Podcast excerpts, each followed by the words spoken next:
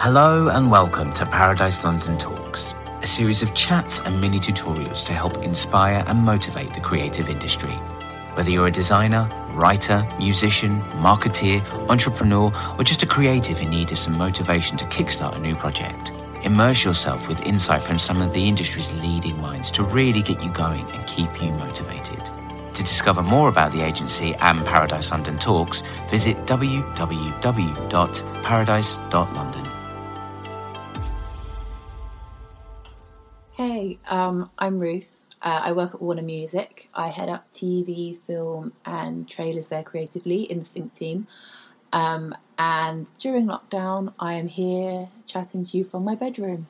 Um, so, in essence, uh, my job is to think of ways to get our artist music into as many opportunities as possible across each of those denominations TV, film, and trailers. Um, I thought I'd start with why did I want to go into sync?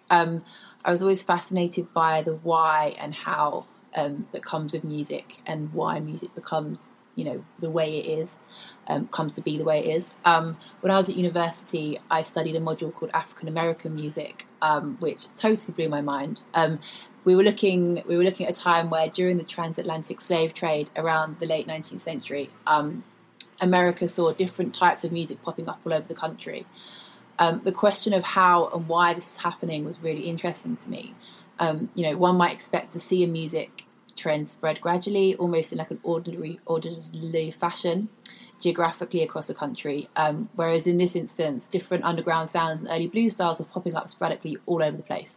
Um, and why was that? I just was, didn't I didn't understand. Um, turns out it was waterways uh, was the secret um, waterways were carrying and transporting slaves, which meant musical styles um, were popping up uh, all over America.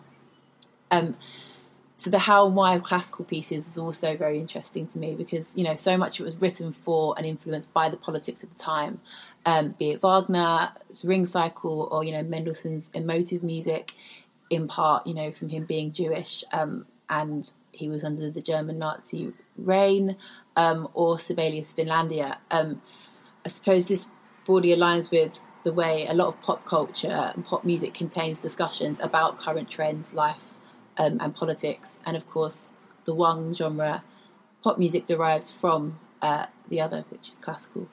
Um, so sync for me was always an attractive career option um, because this world um, kind of allowed me to transfer those questions musically, how and why, into a career path. Um, I like thinking about why that track um, what it is, what is it about that particular track for that precise moment? Um, is it the key? Is it the tone, instrumentation, um, lyric? Is it the size of artists that can come into play sometimes? Um, you know, that thought process is really important to me. Um, and then the question is, how can we make that happen? And you know, we want to service our artists the absolute best way we can, so we will always try um, to make opportunities happen for them. What I like about Sync uh, is that it lends um, is that music lends itself to almost any circumstance um, or scenario. You know, so be it um, on a BBC sports promo or a highlights reel or a drama promo in a montage of a film, developing a character in a TV series. Um, you know, and the importance of you know the immediacy of a track in an advert because they've got to convey a message in thirty seconds. Um, but it's exciting that in every single instance, um, the music plays an integral role um, in each of those instances to evoke a particular emotion um, or further, you know, enhance a scene or a character or theme, etc. Um, also, broadly speaking, uh, more often than not, it's precisely all about the music, which is something that I think is really refreshing for the music industry. And I think, you know, sync is a very kind of pure strand of the industry in that sense. Um, of course, there are exceptions, but often it's not necessarily about the stats or the streaming numbers, radio plays. Um, but it's more does this mood, lyric, tone, instrumental work creatively for this moment? Um, so I think that's that's quite fun thing about sync. Um, I think my job can be broken down into maybe like three areas. Um, I'd say having a broad knowledge of music generally is very important, obviously. Um, knowing the catalogue, so Warner's rep at this point is obviously very important um, but also uh, being able to talk and connect with people. Um, you know, talking with clients, being helpful, being quick, responsive. Um, open to ideas and suggestions, and you know, just making as many opportunities happen as possible. Um, you know, if I'm not thinking, of, and if I'm not thinking about, about a direct sync, um, you know, what about the artist featuring the show? Or is there a soundtrack opportunity? Or is there a podcast accompanying this release? You know, like, or is there going to be a playlist? And how can we make sure our artists there as well? Like, it's bigger often, I think, than just than just the sync. Um, in some respects, I guess in some ways we're an extension of the marketing teams because we are trying to place artists in front of new demographics, um, new audiences that might not have heard the music before. Um, and we all know some awesome films where we remember particular tracks playing in those massive moments, um, be it Pulp Fiction, Johnny B. Goode, or screw it, Maisie Peters breaking the nation's hearts in Love Island. It happens. Um, and it's wonderful every time it does when you can remember those moments um, because of the music. Um, so, in that sense, I also think we're influencers um, as a sync team because we can drive a track or artist forward that we believe will connect in a particular show. Um, and often that does work. I was also going to talk about uh, what's exciting about the music industry right now, uh, broadly, but slightly in relation to sync. Um, so, because of the boom of streaming services and this generation's and ours, let's face it, kind of expectation of you know instant gratification, um, I think binging new series um, and having so many television opportunities is is crazy exciting. Um, it kind of feels the TV space feels a little bit limitless like right now um, with the likes of Netflix, Amazon Prime, um, Apple TV, BritBox, Sky Originals, Disney Plus, Hulu. You know, it, it's going on and it's only going to get bigger. I think it's kind of fair fair game for anyone to go for it in the sync space at the moment because um, there is that much appetite.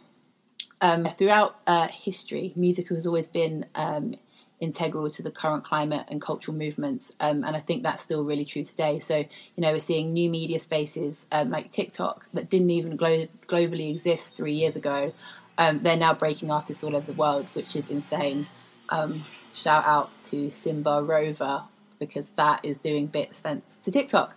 Um, yeah, we're seeing a massively massive cultural movement, literally, where the consumer now has power um, as well and is no longer a passive listening consumer um, but a creatively involved individual that's actively using music and being in the driver's seat for creating content, uh, which supports those artists like to no end. Also, um, because literally anyone can create music from home, like now, um, and upload it to DSPs. Um, more than ever, music is being released each week. So from a sync perspective, what excites me is uh, the opportunity kind of feels limitless to getting our artists featuring on platforms like television shows, and this being a key way to cutting through the noise.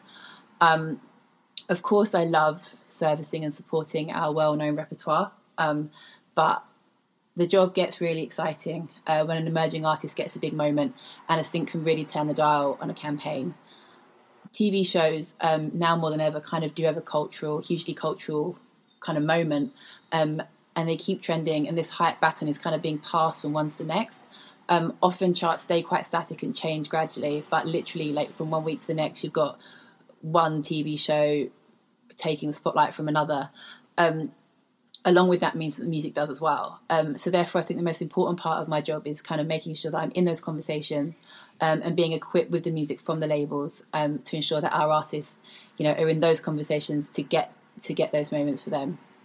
Um, final thought was like a top tip right now for anyone that's kind of writing music for sync. Um, I'd say um, basically write music that is optimistic and feel good because when we eventually come out of lockdown and the world goes back to whatever normal uh, is going to be, um, adverts and every promo alike is going to want that kind of messaging of you know feel good it's only up from here we're ready here we go anything's possible. Um, and yeah we can't use lizzo good as hell for everything. So yeah.